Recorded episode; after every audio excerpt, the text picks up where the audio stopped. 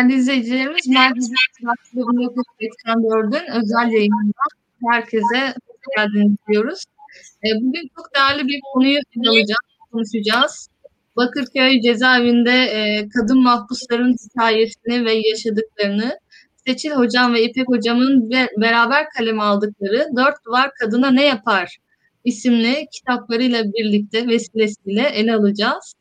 E, hocam hoş geldiniz. Her ikinize de hoş geldiniz diyorum. Hoş bulduk. Merhabalar hocam. Hoş geldiniz. Yayınımıza katıldığınız için teşekkür ederiz. Hoş bulduk. Biz teşekkür ederiz. Biz teşekkür hoş ederiz bulduk. davet ettiğiniz için. Çok sağ olun hocam. Ee, hemen konuya girmek istiyorum. Hocam e, bu kitabın yazım sürecinde Bakırköy cezaevinde siz e, kadın koğuşunda incelemelerde bulunuyorsunuz ve Bakırköy cezaevi e, kadın koğuşları arasında Türkiye'nin en büyük cezaevi ara, cezaevi olarak e, bilinmekte. Ve aslında bu çalışmayı siz 2011 yılında e, başlatıyorsunuz ve 15 ay sürüyor bu çalışma. Ancak bu kitabın yayınlanması 2020 yılına ancak e, yetişebiliyor, yayınlanabiliyor. E, bunun sebepleri nelerdir? Bu 2011'de yayınladığınız kitap neden 2020'de yayınlanabildi? 2011'de araştırmasına başladığınız eser. E, burada aslında bir bürokratik engel mi vardı? Cezaevlerine yönelik araştırma yapmanın zorlukları nelerdi? Diyerek başlamak istiyorum. Ee, evet bu soruya ben cevap vereyim. Evet araştırmamız bizim 15 ay sürdü. Aslında 6 ay planlamıştık. Bakırköy Kadın Cezaevi Türkiye'nin en büyük kadın cezaevi. Avrupa'nın da en büyüklerinden bir tanesi. Ee, bizim araştırma yaptığımız sırada ikinci en büyük cezaeviydi. Ee, fakat kadın cezaevi yani çalışanlarının ve mahpuslarının tamamının kadın olduğu bir cezaevi ve İstanbul'da bulunması itibariyle de biraz daha Avrupa Birliği heyetlerini kabul eden e, milletvekillerinin, siyasilerin e, sık sık ziyaret ettiği bir cezaevi.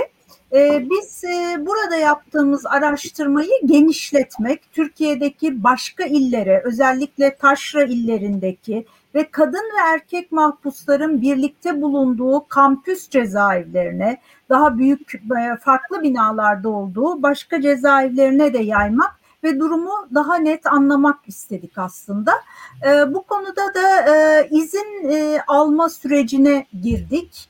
E, aslında izinimiz de çıkmıştı. Bizi e, kadının statüsü genel müdürlüğü destekleyecekti e, o zamanlar. Fakat orada son anda bir sorun çıktı ve bize e, bu araştırmayı e, destekledikleri takdirde yayın yapmadan önce mutlaka izin almamız gerektiği söylendi. Biz de bunu kabul etmedik çünkü bu izin bizi kim değerlendirecekti? bu yayınlarımızı. Bakanlığın böyle bir e, Aile ve Sosyal Politikalar Bakanlığı'nın böyle bir bilim kurulu, bir etik kurulu yoktu o zamanlar. Şimdi de yok sanıyorum. Dolayısıyla bizim sürecimiz gecikmeye başladı. Başka yerlerden fon aradık, bulamadık. 13 e, ile yaymayı düşünüyorduk bu araştırmayı. Daha sonrasında Şakran cezaevi olayları olunca e, cezaevleri yavaş yavaş araştırmacılara kapanmaya başladı. Arkasından 15 Temmuz geldi. 15 Temmuz'la birlikte e, tamamen kapandı. Cezaevlerinde ne sivil toplum kuruluşları ne araştırmacıların girip e, çalışma yapması mümkün olmadı. E, sonrasında bizim de bir yargılanma sürecimiz oldu. Böylece bu iş bayağı gecikti, uzadı. E, en sonunda e, işte biz de kendi enerjimizi toplayarak e, ve daha sonra başka bir araştırma yapılmadığı için ve bugünlerde de yapılamadığı için saydığım daha önce sebeplerle bu araştırma sonuçlarını yayınlamaya karar verdik. Çok teşekkür ediyoruz hocam. Teşekkür ederim.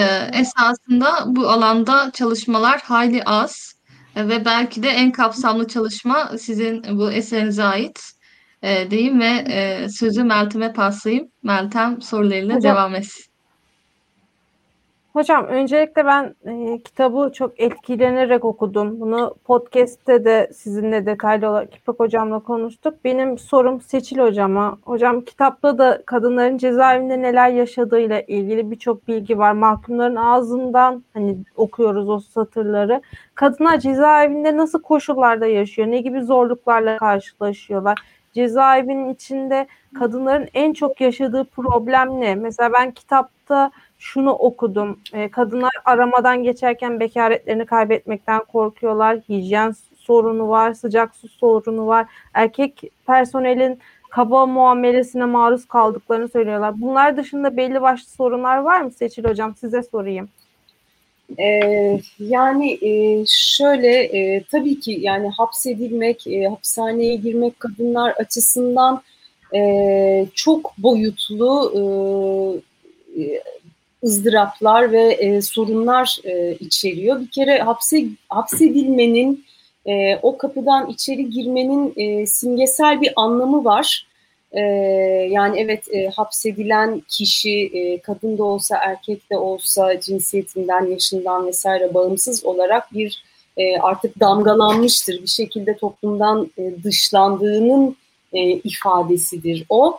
E, ama e, suç ve kadınlık e, durumu e, patriarkal e, düzende e, iyice e, birbirinden uzak olması gereken e, iki, e, iki iki şey e, olduğu için e, kadının e, yaşadığı damgalanma e, daha e, belirgin ve kadın açısından daha e, acı verici e, olarak e, şey yapılıyor. Yani erkek mahpus için e, kimi durumlarda bu bir prestij sebebi olabiliyor, kim bazı durumlarda e, yaptığı yani yürüttüğü etkinliğin doğal bir sonucu hesaplanmış bir şey olarak yaşanıyor vesaire ve e, er, erkeğin hapisten çıktığında e, tabii ki o da damgalanmış ve e, bir dışlanmaya maruz kalıyor.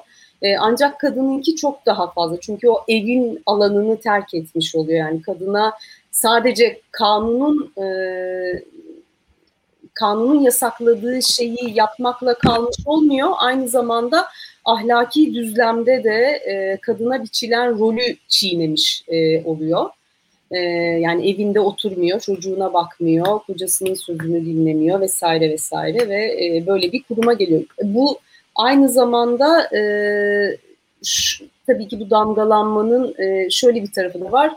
E, yani yaşanan sıkıntının e, evet içeri girmek böyle bir e, damgayı yemek anlamına geliyor. Fakat e, e, hapse giriş süreci yani o e, hapishanenin e, ilk e, hapse e, girmek gerçekten birçok ritüelle e,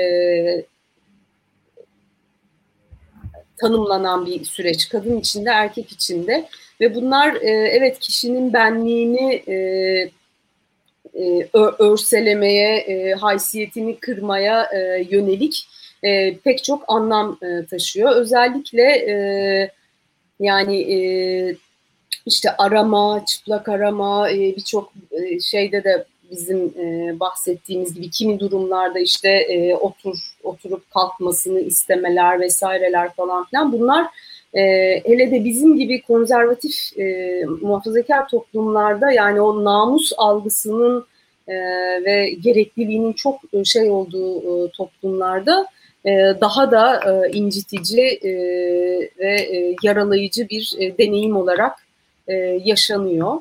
E, kadınlar açısından e, hapishanenin içinde yani e, hapishane hayatı, mapusluk e, hayatı maddi anlamda genelde e, yoksunluklarla e, tanımlı. Çünkü çoğu durumda e, yani bildiğimiz üzere e, mapus nüfusu zaten genel mapus nüfusu e, daha alt sınıflardan, yoksul kesimlerden e, oluşuyor. Pek e, üst üst sınıfların yolunun düştüğü bir e, kurum e, değil e, hapishaneler ama kadınlar kadın oldukları için bu kesimlerin daha da e, yoksul e, şeyleri ve e, genelde e, hapsedilmekten ötürü e, aileden ya da işte eşten vesaireden bir destek görememe e, sıkıntısı yaşayabiliyorlar. E, bugün e, hapishanelerde e, geçmiş dönemin e, hap, hapishanelerine göre belki daha fazla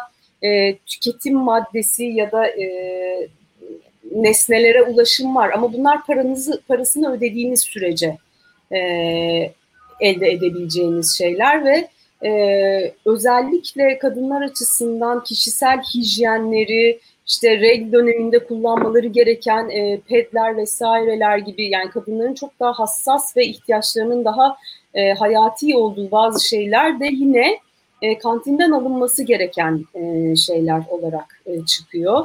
E, İpek bu konuya ayrıca değinecektir o yüzden ben üzerinde durmuyorum ama çocuklarıyla birlikte içeride bulunan e, kadınların kendi yani çocuklarının birçok ihtiyacını e, karşılama e, imkanı e, olamıyor ve bu e, çocuğuyla birlikte içeride olmayı e,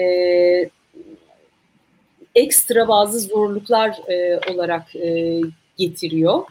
E, bunun dışında evet e, çok yönlü mahrumiyetler ve e, sıkıntılar maddi manevi e, yaşıyorlar. Kadınlar açısından hapsedilmek özellikle kendilerini daha fazla ilişkiler ve aileyle onlar da tanımladıkları için ve e, işte dışarıda ya da e, içeride çocukları olduğu için yani o aileden kopma, çocuk hakkında endişe etme, e, yani sorumluluğunu duyduğu e, kişilerin yani o aile biriminin parçalanması ihtimali vesaire gibi kaygılar onların hapishane içindeki deneyimini de zorlaştırıyor. Yani e, erkek mapus açısından mesela zihniyet olarak düşündüğümüzde anne çocuğa bakıyordur. Yani o e, oradaki hayatını e, oradaki koş yani zihnini oradaki koşullarına ve yaşadığı şeye daha fazla aktarabiliyor ama kadınların kaygıları, düşünceleri, umutları e, dışarıya e, çok yönelik ve e, hapsedilmek aslında e, orada olduğunu kabul ettiğin zaman ve e, hayat burada dediğin zaman belki biraz daha akabilen bir e, zaman haline geliyor mapusluk zamanı. Kadınlar açısından onun bir zorluğu var. Yani onların kafaları e, dışarıda e, oluyor açıkçası. E, bunun e, ötesinde e, yani eğitimsiz olmak, yoksul olmak e, gibi e, bazı koşullar e, kendi haklarını e, aramak ya da taleplerini dile getirmek açısından onlar e, onlara e, bazı zorluklar çıkarıyor. Çünkü e, hapishaneler özellikle 2000'den sonra daha bürokratik ve daha yazı çiziye dayalı bir işleyişe kavuştular. Birçok şey, birçok talep dilekçelerle dile getirilmek zorunda. Oysa okur yazarlığı olmayan kadınlar için bu e, ekstra e, bir şey. E, ki yani tutuklu yargılanan insanların e, avukata savunma hakkına ulaşmalarına dair de e, ciddi sorunları var. E, şu anda aklıma gelenler bunlar. Bu çeşitlendirilebilecek e, bir konu açıkçası. Aslında yani hani saymakla bitecek bir e, şeyi yok. Çünkü hapsedilmenin kendisi zaten e, zorluklarla tanımlanan ve öyle olması yani öyle olsun diye e, tasarlanan bir şey. E, kadınlarda da birçok açıdan bunun ekstra bir şeyi oluyor. E, evet. Evet. Ben Hocam, bir ek yapmak istiyorum. Tabii tabii. tabii. Damgalanma meselesine özellikle e, Seçil'in söylediği. E, şimdi Türk toplumu aileci bir toplum ve kadını da aile içinde anne rolüyle e, tanımlayan bir toplum. E, atasözlerimize bir bakalım. Yuvayı dişi kuş yapar. E, cennet annelerin ayağı altındadır. İşte o ayağı altında cennet olan annelerle cezaevine düşmüş anne e, uyuşmuyor birbiriyle. E, bu noktada kadınlar e, mahpus olarak damgalanmanın ötesinde kötü anne olarak da damgalanıyorlar. Yani suçla ilişkili bir yaşam biçimi için çocuklarını ve ailelerini feda etmiş kadınlar olarak da yaftalanıyorlar aynı zamanda. Evet hocam e, bu bu soruları da biz e, yayınımızın devamında e, çeşitlendireceğiz ve detaylandıracağız. Ancak şu soruyla devam etmek istiyorum. Bu koğuş yaşamına ilişkin her zaman bir böyle inanış vardır. Aslında dizilerde de belki bu popüler hapishane dizilerinin de bunda etkisi olabilir.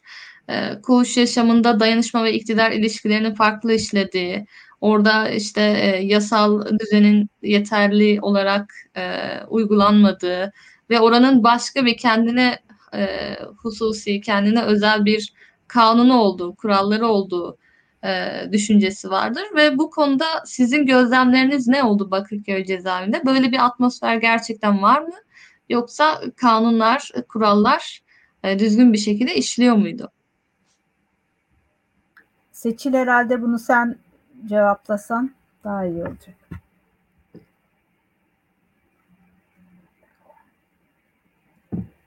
Hocam sesiniz kapalı.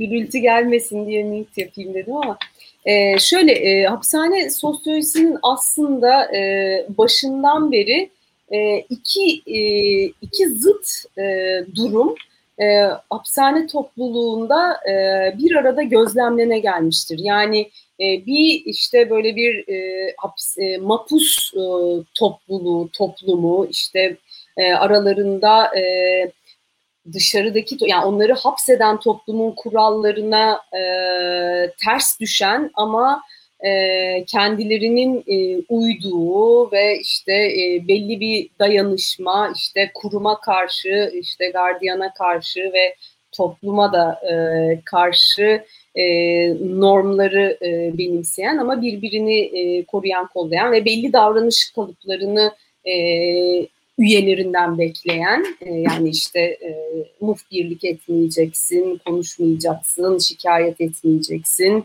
işte birbirini e, sömürmeyeceksin vesaire vesaire gibi. Yani böyle bir e, o, kapatılan kitlenin kendinin bir arada yaşamasını ve e, kuruma ve sisteme karşı bir e, direniş göstermesini sağlayacak bir e, yapı. E, ama e, Aynı şekilde ve hatta son dönemde e, yani son e, dönem dediğim son 30-40 yılda bu daha da fazla e, dile getirildi.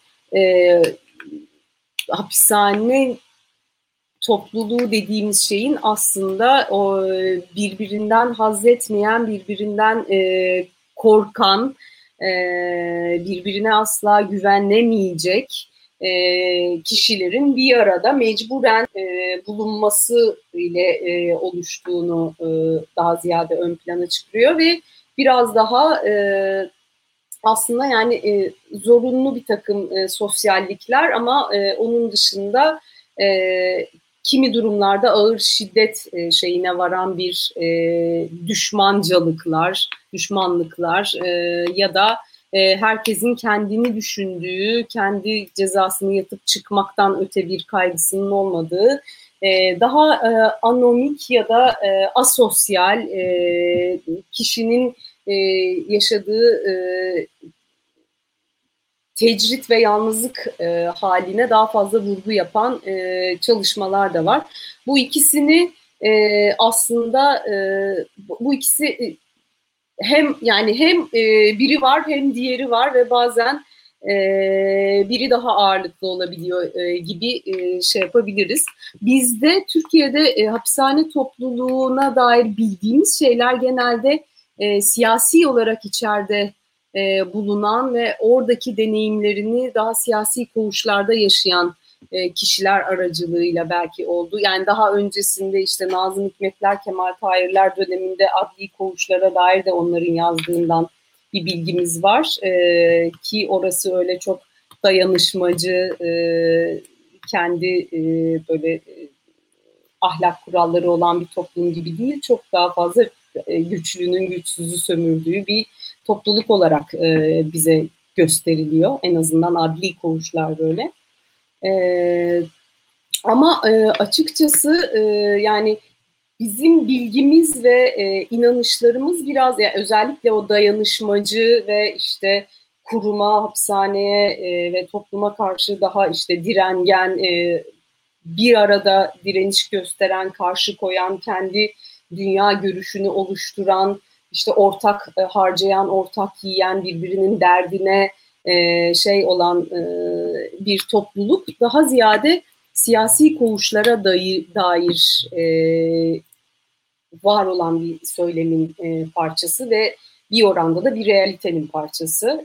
Belki belli durumda yani idealize edildiği kuşkusuz ama en azından idealin bu olduğu şey siyasilerin e, koğuşu ama e, açıkçası adlilere dair çok e, büyük bir bilgimiz zaten e, yoktu ve bizim gözlemlediğimiz kadarıyla e, adli koğuşlarda e, mesela kadın mapuslara en çok neye ihtiyaç duyarsın burada yokluğunu e, e, hissettiğin şey dediğin zaman e, daha fazla dostluk dayanışma diyor. Herkesin buna çok ihtiyacı var ama kimsenin birbirine e, bir güveni yok. Yani en az olan şey dostluk, e, dayanışma e, ve şey e, ama hani olsa buradaki hayat daha kolay olurdu diye e, sıraladıkları şeylerin başında da yine bu geliyor.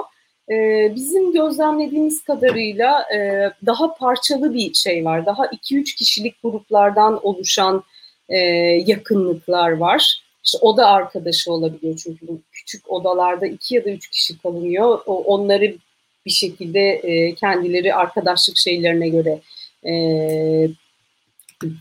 oluşturmaya çalışıyorlar en azından. E, o iki üç kişilik birimlerde de aslında daha ziyade maddi ihtiyaçların e, karşılanabilmesi, biraz birbirine destek çıkmak e, gibi e, kaygılar şey ve o anlamda da bir e, herkesin dengiyle şey olması gibi bir e, kaygı var. E, bazen durumu çok iyi olan biri odasında e, hiç geliri olmayan, hiç ziyaretçisi olmayan birini e, bulunduruyor ama ona biraz hizmet ediyor e, gibi bir e, hikaye e, aslında. Ve e, fiziksel şiddet e, evet hiç yok diyemeyiz mapuslar arasında ama daha ziyade e, dedikodu ve e, birbirinin hakkında konuşmaktan e, oluşan ve işte o iki kişilik, üç kişilik grupların e, çözülüp çözülüp yeniden e, oluşmasını e, sağlamaya yönelik bir dedikodu mekanizması var. Yani bu dedikodu mekanizması da aslında oradaki hayatta e, hayattaki bir hayatta kalma e, stratejisine dair aslında yani cinsiyete dair bir şey olarak okumamak gerekiyor bunu.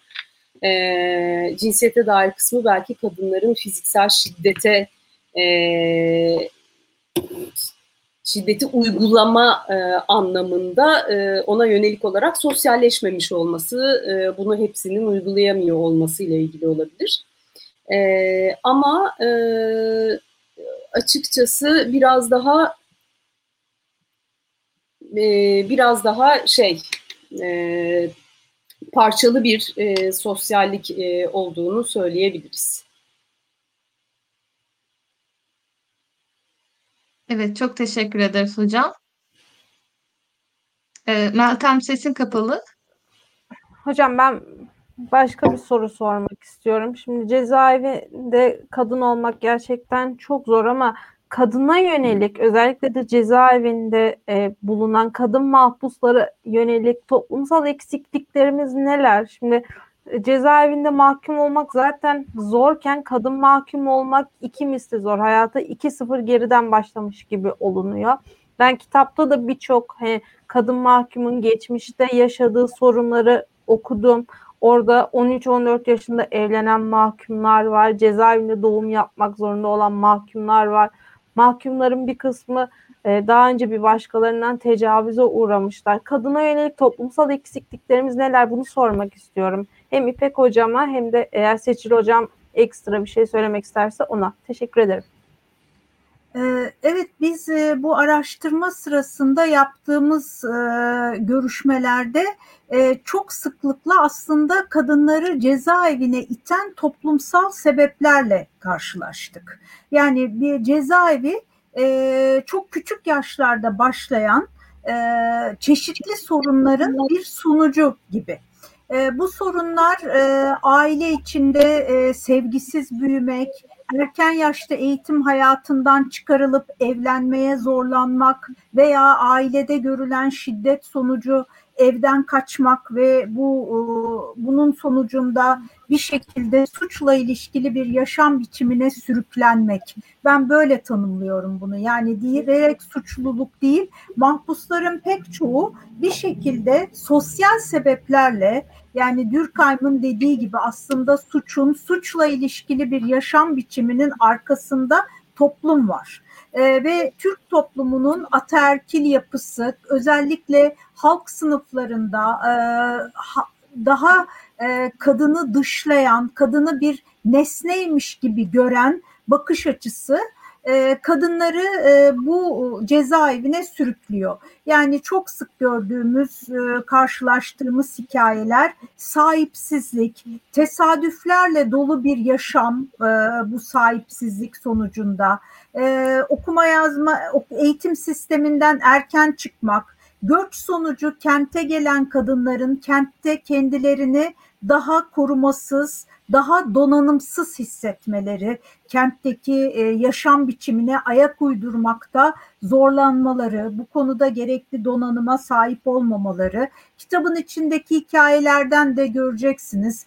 Erken yaşta eğer anne baba ayrıysa mesela kadın e, çocuklar dağılmış oluyorlar. Bu çocuklara sahip çıkacak sosyal mekanizmalar da yok. Yine aynı şekilde e, çeşitli e, sorunlar, mağduriyetler yaşayan kadınların da kendilerine sahip çıkacak eğer bir aileleri yoksa bu e, sorunları düzeltecek, bu sorunlarda biraz destek olacak e, toplumsal mekanizmalar da yok, STK'lar da yok yanlarında e, veya devletin bir takım kurumları da yok. Dolayısıyla bir noktada suçla ilişkili bir yaşam biçimine sürüklenmeleri e, kaçınılmaz oluyor. Evet. E, hocam ben şunu da eklemek istiyorum.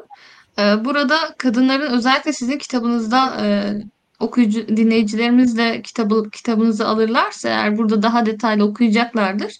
Kişisel hikayeleri dinlediğimizde her zaman o sizin bahsettiğiniz aslında toplumsal olarak ya da aileden gelen bir e, eksiklikle bu ceza e, evine sürükleniş hikayesi okuyorum. Yani okuduğumu fark ettim. İşte e, buna eğitimsizlik de diyebilirsiniz. İşte patriarkal yapı da diyebiliriz. E, her şekilde adlandırabiliriz aslında. Ve bir aynı zamanda işin şu kısmı da var. E, mahpus olan e, kadınlar e, hapishaneye girdiklerinde doğum yapabiliyorlar ya da çocuklarıyla beraber e, orada kalan e, kadın mahpuslar var. Ve bu konudaki zorluklar neler yani? Kadın, annelik, hapishane, dışlanmışlık hepsi bir arada aslında burada. E, biz özellikle e, Uçurtmayı Vurmasınlar filmin filmiyle bu konuyu Türkiye'nin gündeminde çokça hissettik. Çokça herkes sevdi ve benimsedi. E, bir de bu konunun tarafını, e, bu tarafını e, sizden dinlemek istiyorum. Şimdi bir de Rahşan affı var biliyorsunuz. Bu da bir e, cezaevinde Rahşan Ecevit ziyareti sırasında karşılaştığı bir kız çocuk e, üzerinden e, bir af düşünülmüştü. Ee, şimdi tabii Türkiye'de e, anneleriyle çocuklar cezaevinde 6 yaşına kadar kalabiliyorlar. Bu oldukça ileri bir yaş ve çocuğun yüksek yararı düşünülerek cezaevlerinde e, çeşitli düzenlemeler yapılması lazım. Ancak biz bu düzenlemeleri görmüyoruz. Türkiye'de cezaevleri çocuk dostu, kadın dostu olarak inşa edilmemiş. Zaten sistem genelde sağlıklı genç erkekler düşünülerek e, oluşturulmuş bir sistem, e, cezaevi sistemi. E, burada kadınların yeri olmadığı e, düşünülmüş. E, çocuklarıyla birlikte kalan kadın, çocuk ve kadın e, cezaevinde hem çocuklarıyla birlikte kalan kadınlar hem de çocuklarını dışarıda bırakan kadınlar için e, hem büyük hem e, büyük bir yaşama bağlanma motivasyon kaynağı. E, çünkü gelecekle ilgili planlarını da sorduğumuzda özellikle çocukları olan kadınlar hep e, çocuklarıyla bir hayat, bir gelecek kurmak istiyorlar. Ancak e, biraz önce e, Seçil'in de bahsettiği gibi çok çeşitli yoksunluklar var çocuklarla ilgili. Ee, örneğin e, 50 çocuk barındıran Bakırköy Kadın Cezaevinde bir çocuk doktoru yoktu, bir pedagog yoktu e, ve e, çocuklar gece hastalandığında mesela e, mahpusun cezaevinden çıkması çok uzun prosedürler gerektirdiğinden genelde infaz koruma memuru çocuğu hastaneye götürüyor. E, bu da memur içinde bir sorun, anne içinde bir sorun. E, e, ayrıca çocukların beslenmesine yönelik özel programlar, onların eğitimlerini gel, e, geliştirecek programlar bunların hiçbirisi mevcut değildi. E, şimdilerde sanıyorum STK'lar içeri giremediği için daha da e, eksik bu yönler. E, ve tabii e, yani mesela bebek bezi e, iki tane günde dağıtılıyor bazı cezaevlerinde. Bazen hiç dağıtamıyor cezaevi. O noktada eğer annenin e, imkanı yoksa bunu kantinden alması gerekiyor. Parayla satın alması gerekiyor. Bebek maması emziremeyen anneler için aynı şekilde. Yani biz oradayken uzunca bir süre cezaevi yönetimi bebek maması dağıtamamıştı mesela. Çok sınırlı sayıda oyuncak içeri girebiliyor bütün bu maddi eksikliklerin ötesinde e, cezaevinin yaşamına çocuklu bir annenin e, uyması çok zor. Saatler yani gece Türkiye'de cezaevlerinde sabaha kadar televizyon açık.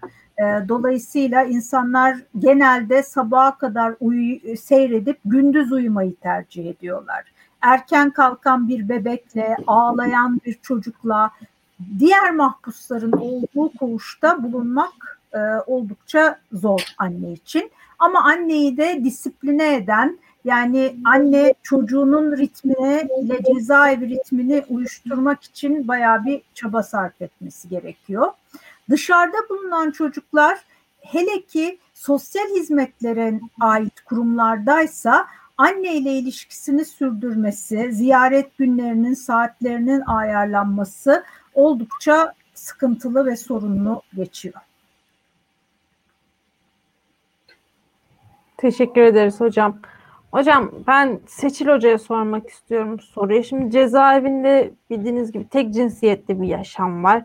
Ee, kadınlar orada bir süre sonra kadın olduklarını unuttuklarını söylüyorlar kitapta da kadınlar en büyük eksikliği bir erkek tarafından iltifat edilmesi, bir erkeği görmek olarak adlandırıyorlar. Tabii bunun dışında kadınlar orada devamlı bakım yapamadıkları için bir süre sonra kadın olduğumuzu da unutuyor diyorlar. Hatta kitapta şöyle bir şey de var. İçeride bir süre sonra erkeksi davranışlar gösteren bir mahkumun Mahmut Tuncer'in programına çıkıp e, Bakırköy B1'de benim kız arkadaşım var onunla hani buluşmak, görüşmek istiyorum dediğini de aktarıyorlar. Cezaevindeki bu tek cinsiyetli yaşam ve kadınların erkeksileşmesini birazcık anlatabilir misiniz Seçil Hocam? Teşekkür ederim.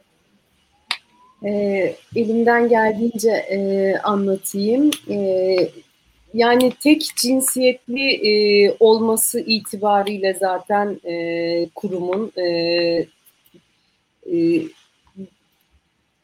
bir şekilde e, kadınlar yani e, kadınların aslında kendi e, kadın olma durumlarından e, bezmek ya da bıkmak gibi bir e, şeyleri e, var en azından e, söylemsel e, düzeyde bu böyle. E, ve e, pardon kafam şu anda şey oldu.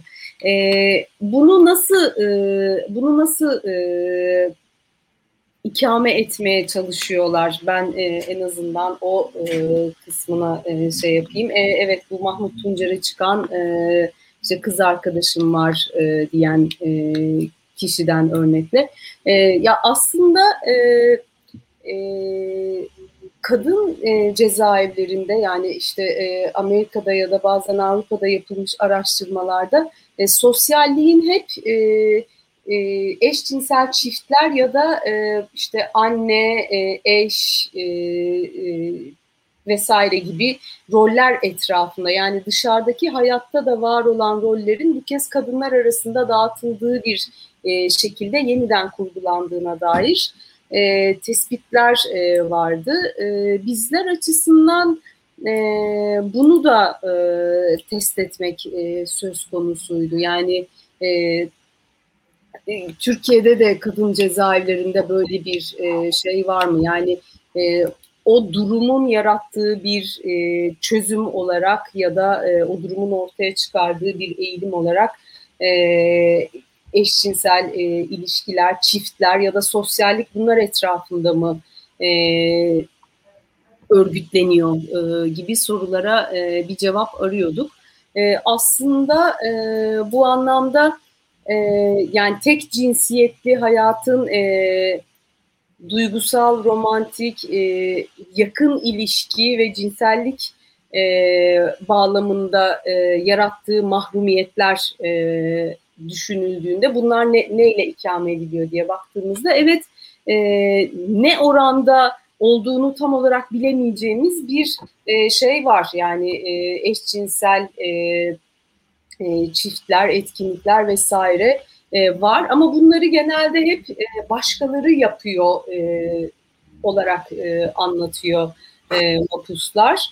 E, bir böyle işte çok rahatsız oluyoruz diyenler e, olabiliyor. Kimi durumda bizi ilgilendirmez diyenler olabiliyor. E, ama e, yani yaygınlığının ne kadar olduğunu e, tam olarak ölçemesek de e, böyle bir e, şey var. E, bir ihtiyacın bu şekilde karşılanma biçiminden söz edebiliriz.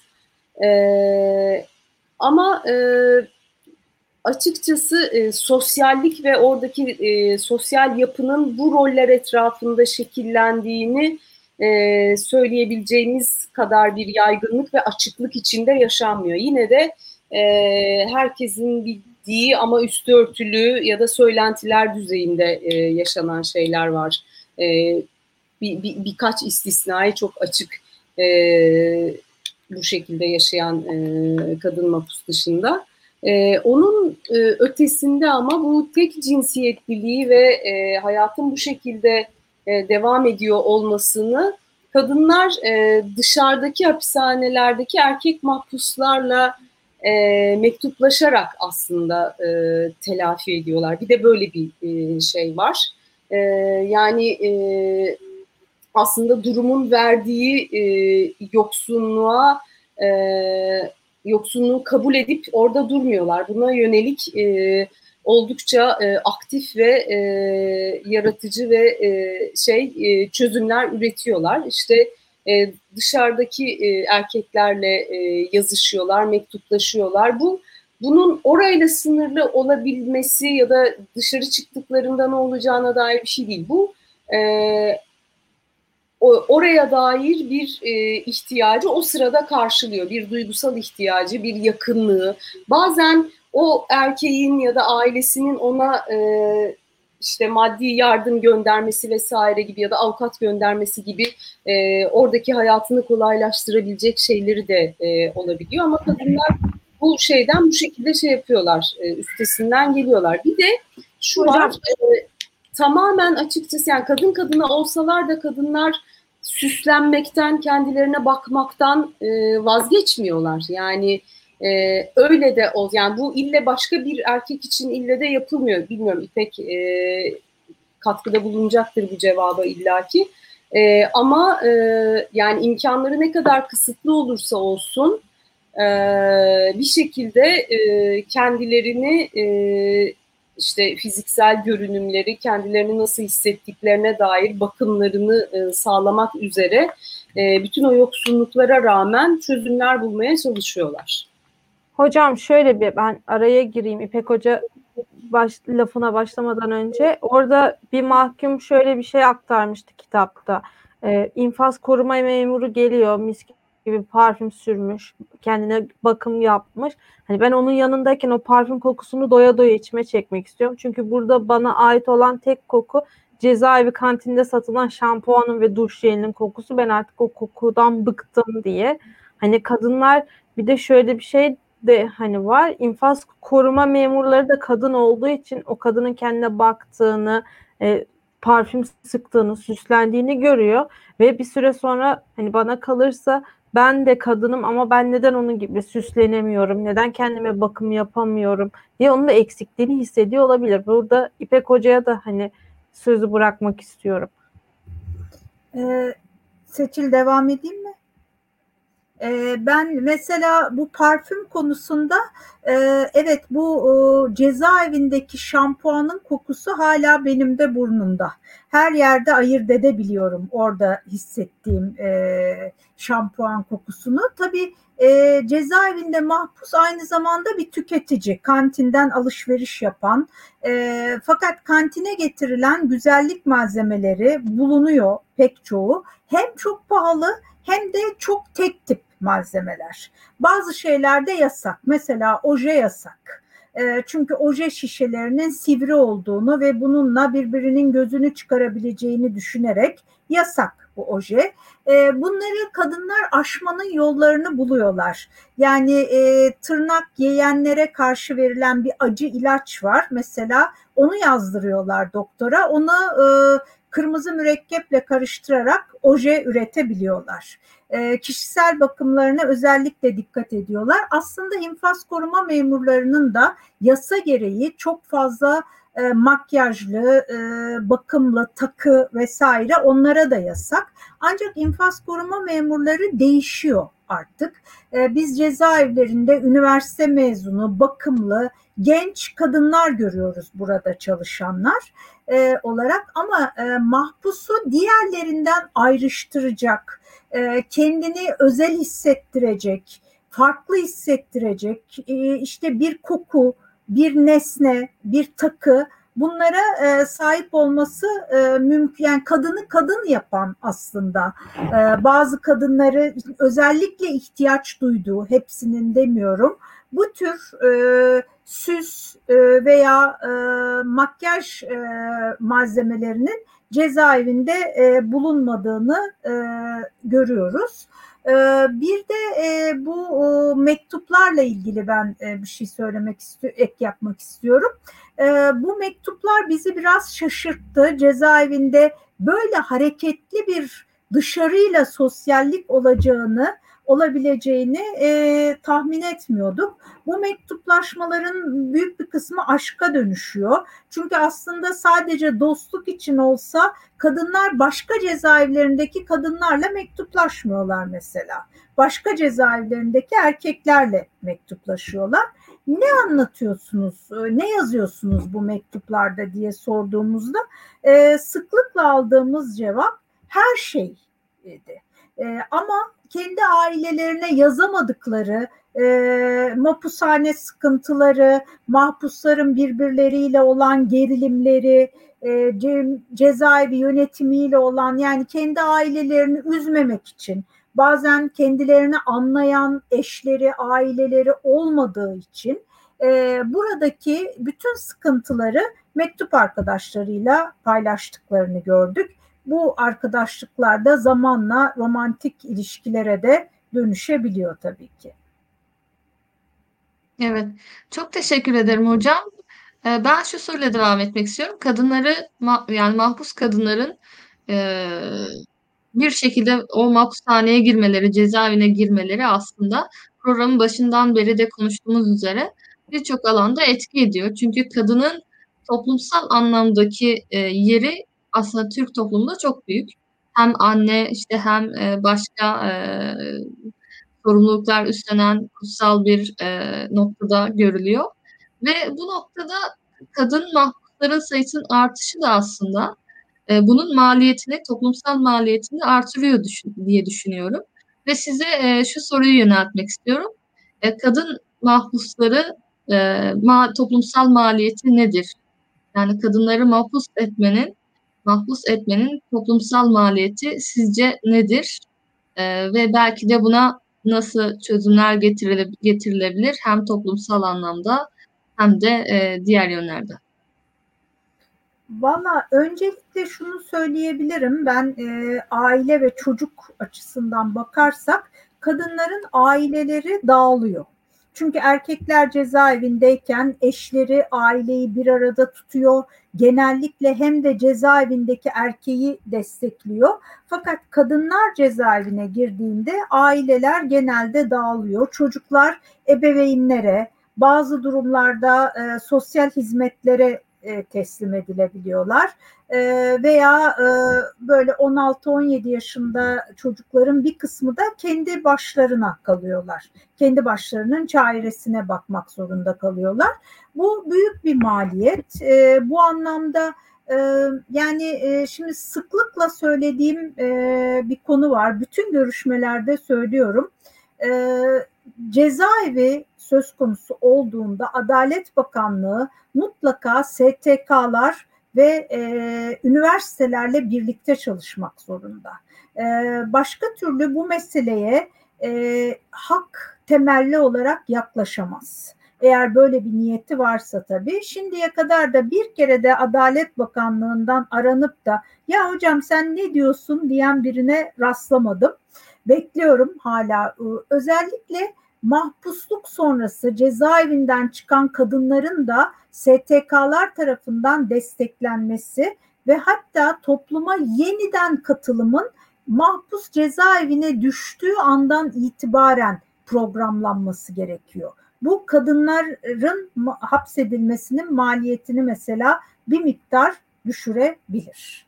Ee, ve yine e, çocuklarla birlikte kadınları 0-6 yaş çocukları cezaevinde tutacaksak bu maliyeti düşürmek için e, çocuğun yüksek yararı düşünülerek çocuklarıyla birlikte bulunan kadınların ayrı bölmelerde tutulmaları ve onlar için ayrı programlar e, tasarlanması gerekir. Çok teşekkür ederiz İpek Hocam. Hocam e, yavaş yavaş programımızın sonuna doğru gelirken ben şu soruyu sormak istiyorum. Şimdi cezaevi sonrasında az önce değindiğiniz gibi hani kadınları, kadın mahpusları STK'ların desteklemesi gerekiyor dediniz. Cezaevi yaşamından sonra kadınlar için aslında hani oradan çıkan mahkumlar için ikinci bir yaşam başlamış gibi oluyor. Her şey sıfırdan başlamaları gerekiyor. Bu şeyden ortamdan çıktıktan sonra cezaevi ortamını terk ettikten sonra ne gibi destekleyici mekanizmalar var kadınlar hakkında? STK'lar yardım ediyor mu kadın mahkumlara? Onlar yaşamlarını dışarıda nasıl devam ettiriyor? Ya da nasıl devam ettirmesi gerekiyor bu mahkumların? Ben bunu sormak istiyorum her ikinize de. Teşekkür ederim. Teşekkürler. Ben mi cevap vereyim Seçil? Başlayayım. Sen başla istersen İpek. Sen başla ben ekleyeceğim bir şey olursa ekleyeyim. Ee, ben e, kadın STK'larının Türkiye'de feministlerin de e, cezaevine e, cezaevinde bulunan kadınlara yeterince ilgi göstermediğini düşünüyorum. E, cezaevinden çıktıktan sonra e, denetimli serbestlik süreci oluyor e, bazı mahpuslar için.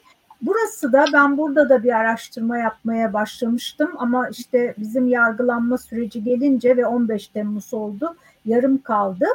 Ee, şimdi e, denetimli serbestlik daha büyük bir sorun. Çünkü mahpus cezaevindeyken en azından barınma, yemek, ilaç gibi temel ihtiyaçları karşılanıyor. Denetimli serbestlikteyken bunlar da karşılanmıyor özellikle bir kadın e, kendi akrabası olan bir eşini öldürdüyse mesela burada hem kendi ailesini de karşısına almış oluyor. Veya cezaevi çıkışında onu bekleyen e, çeşitli e, pek de iyi duygularla diyeyim en iyi şekilde ifade edebilirsem e, pek iyi duygularla bekle beklemeyen akrabaları olabiliyor eşinin veya kendisinin akrabaları. E, dolayısıyla buralarda kadınlar yapayalnız. Kadınlara yönelik programı olan cezaevi sonrası topluma katılımı e, öngören bir sivil toplum kuruluşu bilmiyorum ben. E, mahpus yakınlarıyla ilgilenen e, birkaç dernek var. Mahpus yakınları dernekleri fakat bunlar gene siyasi mahpuslarla ilgili adli mahpuslarla ilgili maalesef böyle dernekler de yok ve e, kadınların e, bu iki kez başa bağlayacak olursam e, iki kez damgalanma sürecinden geçmiş hem mahpus olarak hem çocuğu varsa kötü anne damgasını yemiş, yalnızlaşmış, zaten çeşitli yoksunluklarla cezaevine gelmiş. Burada da üzerine bu yoksunluklar katlanmış e, kadınların cezaevi çıkışında yapayalnız olduklarını söyleyebilirim. Ee, ben de birkaç e, genel sözle e, şey yapayım. E, şimdi şöyle yani alınabilecek önlemlerin ilki zaten e, cezaevi nüfusunu e, azaltmak. Yani e, hapsetmeyi e, son kertede düşünmek gerekiyor. Oysa e, Türkiye'de cezaevi nüfusu e, inanılmaz bir artış içinde. E, özellikle e, son yıllarda yani bu 15 Temmuz önce 2000'lerden beri e, şey bir şekilde e, artıyor. E, tutuklu yargılama e, bir istisna haline getirmek gerekiyor. E, birçok kadın e, ve erkek e, henüz e, suçlulukları, suçlu oldukları ispatlanmadan yıllarını hapishanede geçiriyorlar ve o kadar yılı hapiste geçirdikleri için zaten sonunda mahkemeden beraat kararı çıkmıyor. E, çünkü onun da bir yaptırımı var e, suçsuz kişiyi e, içeride tutmanın. E, o nedenle e, bir kere zaten bu ceza adaleti aygıtının bu kadar e, yaygın bir e, kullanıma sahip olmasına karşı durmamız gerekiyor. Yani bütün toplumsal sorunları cezayla ve e, yargıyla cezalandıralım diyerek e, çözemeyeceğimizi e, anlamak zorundayız. Çünkü e, burada hiçbir zaman bizim arzu ettiğimiz kişiler o büyük cezaları almıyorlar. Cezaevi nüfusu da ceza adaleti aygıtının e, dişlilerine takılanlar da genelde hep e, alt sınıflar, yoksul kesimler, eğitimsiz kesimler. Zaten e, sınıflı toplumların, eşitsiz toplumların, patriarkal toplumların ve işte e, artık e, mezhepsel, etnik e, bölüm e, e ayrımlar e, üzerinden tahakküm ilişkileri olan toplumların altta kalan e, taraflarına e, yönelik bir e, eylemi oluyor e, bu aygıtın. O yüzden e, öncelikle hapishane nüfusunu azaltmak gerekiyor. Yani kişi oraya girdikten sonra e, illaki e, örselenerek çıkacaktır. Kadınlar özelinde düşünürsek kadınlar e, birçok travma e, yaşamış yani hapishane öncesi hayatlarında birçok travma yaşamış e, kişiler olarak hapse giriyorlar ve o travmaların üzerine bir de hapishanede yaşadıkları sıkıntıların travması. Yani her şey onların şeyini tetikliyor.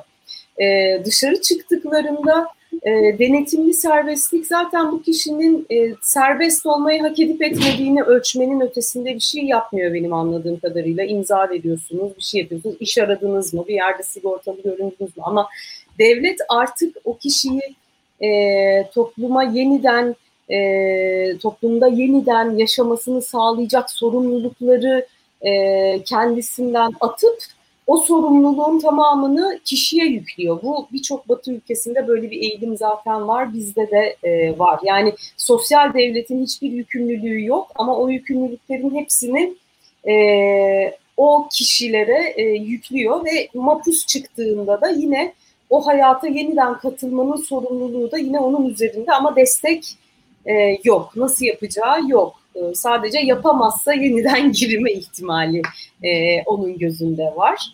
E, bu anlamda e, bir kere daha fazla sorumluluk e, alınması gerekiyor. Ama yani bunu devlet ya da evet STK'lar e, gerçekten de bu e, açıdan e, şey e, etkisiz e, görünüyorlar. Ben bir Beni Bana Anlat diye bir proje e, benimle bir e, görüşme yapmıştı. TOG Vakfı'nın kadınların yeniden topluma kazandırılmasına yönelik bir e, program hazırlamaya çalışıyorlardı. E, ve e, şey e, bizlerden de fikir almak için görüşmüşlerdi.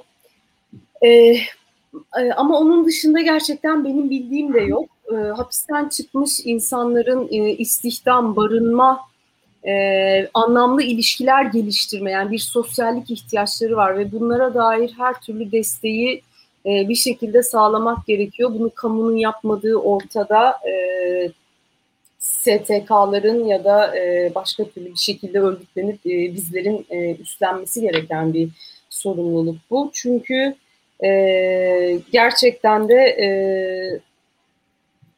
bunu yapmadığınız zaman e, bu daha fazlasına e, yol açıyor. E, dönülmez bir e, şeye yol açıyor. Yani bir kişiyi mahpus ettiğinizde e, onun etkisi sadece onunla kalmıyor. Onun çocukları, annesi, babası, eşi ve yani birçok insanın hayatını e, etkileyen bir şey bu. E, ve e, burada da sorumluluk alması gerekiyor toplumun cezalandırmayı bilirken e, aldığı e, şey ye e, yani yaptığı şeye bu sorumlulukta dahil e, aslında. E, evet, bu kadar benim de söyleyeceğim. Evet. Çok teşekkür ediyoruz hocam. Buyurun hocam. Son olarak İpek bir hocam. cümle eklemek istiyorum. Tabii ki de. Ee, Bugün Türkiye mahpus nüfusu açısından Avrupa'da Rusya'dan sonra geliyordu. Sanıyorum son verilere göre Rusya'yı geçmişiz. Öyle bir şey, Evet. öyle bir haber gözüme Ne yazık Ee, bu e, aşağı yukarı e, bir e, 250 bin kadar mahpus var Türkiye'de. E, bunu e, dörtle çarparsanız aileyle birlikte maliyetin ne kadar yüksek olduğunu görüyorsunuz. 1 milyon kişinin e, etkilendiğini en azından söyleyebiliriz. Evet, buradan da özellikle Türkiye'de e, ifade özgürlüğünün kısıtlanması ve özellikle gazetecilerin e, son yıllarda hapishaneye, e, cezaevlerine sevk edilişinin artışını e, da e, tenkit edelim.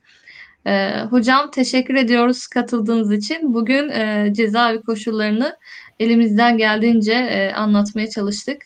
E, neler yapılabilmesi, yapılabileceğini konuştuk ve nelerin eksik olduğunu ifade ettik. E, hepinize izlediğiniz için teşekkür ederim. Hocam sizlere de katıldığınız için tekrardan teşekkür Evet. ediyorum. Teşekkürler Biz hocam. teşekkür Her ikinize de Teşekkür teşekkür ederiz. ederiz katıldığınız için. Biz Sağ olun. teşekkür ederiz. Hem kitabımızla ilgilendiğiniz için hem de bize bu fırsatı verdiğiniz için. İyi Son akşamlar. olarak da onu ekleyeyim. Kitabın linkini açıklamalar kısmında dinleyicilerimiz bulabilir. Ee, çok kıymetli e, bireysel e, hikayeler ve e, araştırmalar da var. Burada anlattıklarımız sadece bir parçası. E, detaylı daha fazla bilgiye ulaşmak isteyenler açıklama kısmından linke ulaşabilirler. E, Daktilo 1984'ün bir sonraki özel yayınıyla görüşmek dileğiyle diyorum. E, esenlikle kalın.